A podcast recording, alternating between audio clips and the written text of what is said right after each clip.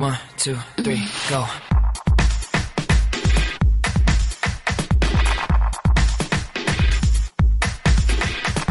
feminist, Mormon, housewives, feminist. Hello, and welcome back to another episode of the Feminist Mormon Housewives. Housewives podcast.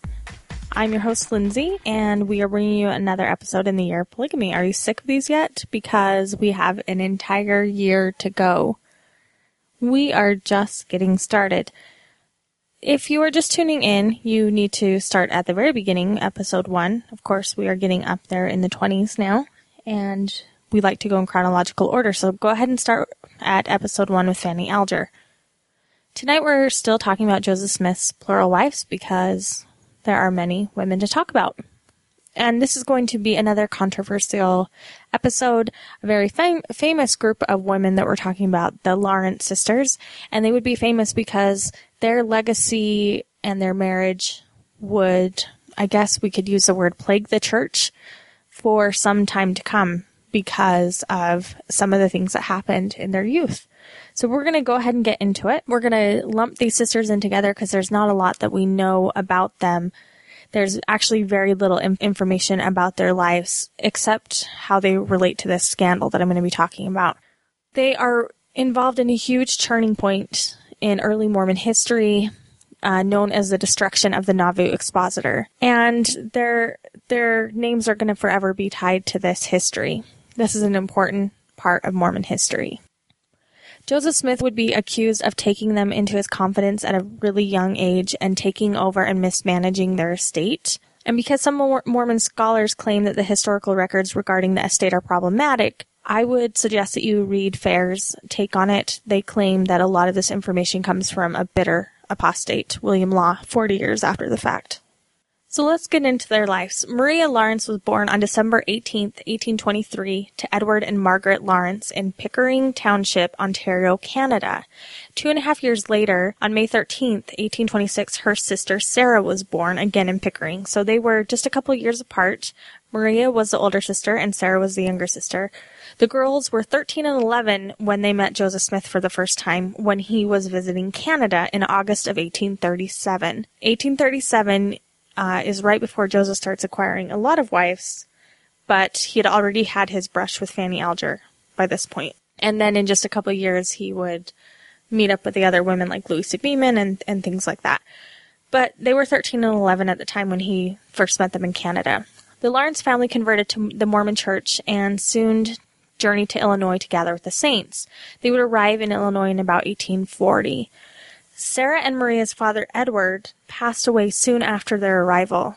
And uh, at this time, when he passed away, the girls were now 17 and 14. He left his family a considerable estate when he died. And according to Todd Compton, quote, under his will, the wife of the deceased received a third of the inheritance and the rest of the money would be split among the heirs. But a legal guardian was required for the family. Little is known about this next piece of controversial history, but through unknown circumstances, we know that Joseph Smith was appointed the legal guardian to the minor heirs of Edward Lawrence, and he became the trustee for them of their estate. So the mother was still living, and somehow at this point, Joseph Smith becomes the heir of their estate, or the trustee, the legal guardian to these children. Meanwhile, Edward's widow Margaret remarried Josiah Butterfield. Together, the two of them tried to acquire the rights to Edward's estate back from Joseph Smith, but were unsuccessful. This caused tension be- between Josiah and Joseph, and the history of the church records this passage from Joseph, quote, Josiah Butterfield came to my house and insulted me so outrageously that I kicked him out of the house, across the yard, and into the street. End quote. And very little is known about their time, their lives at this time, but Sarah and Maria, 16 and 18, began living in the Joseph Smith's home, perhaps as hired help, like Emily and Eliza Partridge, who were living at the Smith residence at the time. In the spring of 1843, Joseph Smith would marry these sisters. Now, we talked about Emma giving consent to the Partridge sisters. This is another couple of sisters that Emma reportedly knew about. She gave her permission for them to marry as well. A friend of Maria's in Nauvoo would write, quote, Maria suffered her doubts, her fears, her uncertainty as to whether she was acting right or wrong, for she had a conscience and wanted to be right. And she also remembers Maria saying, quote, If there is any truth in Mormonism, should she should be saved, for my yoke has not been easy, nor my burden light. End quote. In the summer of 1842, tension was building and rumors were swirling in Nauvoo regarding Joseph Smith's polygamy. Joseph published a statement in his own defense, quote, We are charged with advocating a plurality of wives. Now this is as false as the many other ridiculous charges which are brought against us. No sect has a great reverence for the laws of matrimony. We practice what we preach, end quote. And if you haven't caught our episode on the whole happenings in Nauvoo, I would go to the Nauvoo episode. It kind of talks about all of these legal issues that were going on at the time. So, William Law, he's an important person in early Mormon history. He was also a trusted friend of Joseph Smith for the first presidency. He began to start questioning Joseph Smith. It is said that William vehemently disagreed with Joseph's secret polygamy, and when he spoke up about it, he was removed from his post as apostle. William, quote, with his arms around the neck of the prophet and, prophet and tears streaming down his face, pleaded with him to withdraw the doctrine of plural marriage. When he heard of the Lawrence girls and knew that their estate was involved in the marriages, it became too much for William Law. Rumors had also circulated that Smith had made several proposals to William Law's wife, Jane, under the premise that Jane would enter a polyan- polyandrous marriage with Joseph Smith. Law's extreme refusal to comply eventually led to his excommunication from the church and he would become a famous apostate in those times. Angered by his excommunication and aware that Joseph Smith had secretly married both Maria and her sister Sarah and was serving as the executor of their $8,000 estate, William filed a lawsuit against Joseph for living, quote, in an open state of adultery with Maria Lawrence. And there's also some rumors um, that you can read about that at one time Joseph and Emma had this conversation where Emma said, if you want to uh, make it equal, why don't I marry someone? And Joseph offered William Law as that someone. And of course, these are rumors, and there's not a lot of evidence to back that up. There's also an interesting tidbit if you if you know anything about Mark Hofmann, who was uh, the 20th century forger that forged a bunch of Mormon documents and sold them to the church. Um, he he has he has an 18, he forged an 1844 letter to Maria and Sarah Lawrence, uh, which he created in Logan, Utah, before his famous Anthon script. Um, and it drew attention to Joseph Smith's controversial or early polygamous marriage to the sisters. And uh, you can look it up online. There, it's a fake, it's a fake letter, but that was one of Mark Hofmann's forgeries, which is kind of interesting and cool. And I have a link to that on the site as well. So William Law, let's go back to the story. William Law is really upset with Joseph Smith. He's spoken out about it. He's spoken out about some other issues. He's excommunicated. He decides to go public with what he knows. Uh, the following Sunday, Joseph commented on William's lawsuit in his sermon, quote, by saying, quote, another indictment has got again up against me what a thing it is for a man to be accused of committing adultery and having seven wives when I can only find one. And of course, we know that Joseph would go on to marry at least 34 women, and at this point, he was married to quite a bit as well. This is where we get the Nauvoo Expositor, famous piece of Mormon history, and you can go read this controversial issue of the Nauvoo Expositor online. They're extremely important to Mormon history, and I, and I would urge everyone to go read a copy of the Nauvoo Expositor. Because they end up ultimately bringing Joseph Smith to Carthage jail. So this is all incredibly important history. On June 8th of 1844, William Law and his followers published the Nauvoo Expositor. It's a newspaper which was independent from Joseph's paper and outlined uh, all of these sort of accusations against Joseph Smith, including what was then the secret practice of plural marriage. Remember, jo- we just have Joseph denying it several times openly and publicly, and law is going to expose him.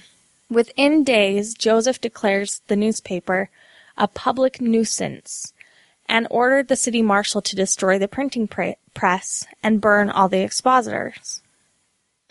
The, rea- the reaction to the newspaper was not what William Law expected, and after two days of consultation, the printing press was ordered destroyed by the Nauvoo City Council, and it became destroyed later that day. And there's this whole controversy over that. Was it illegal? Was what they did wrong? Did Joseph order it?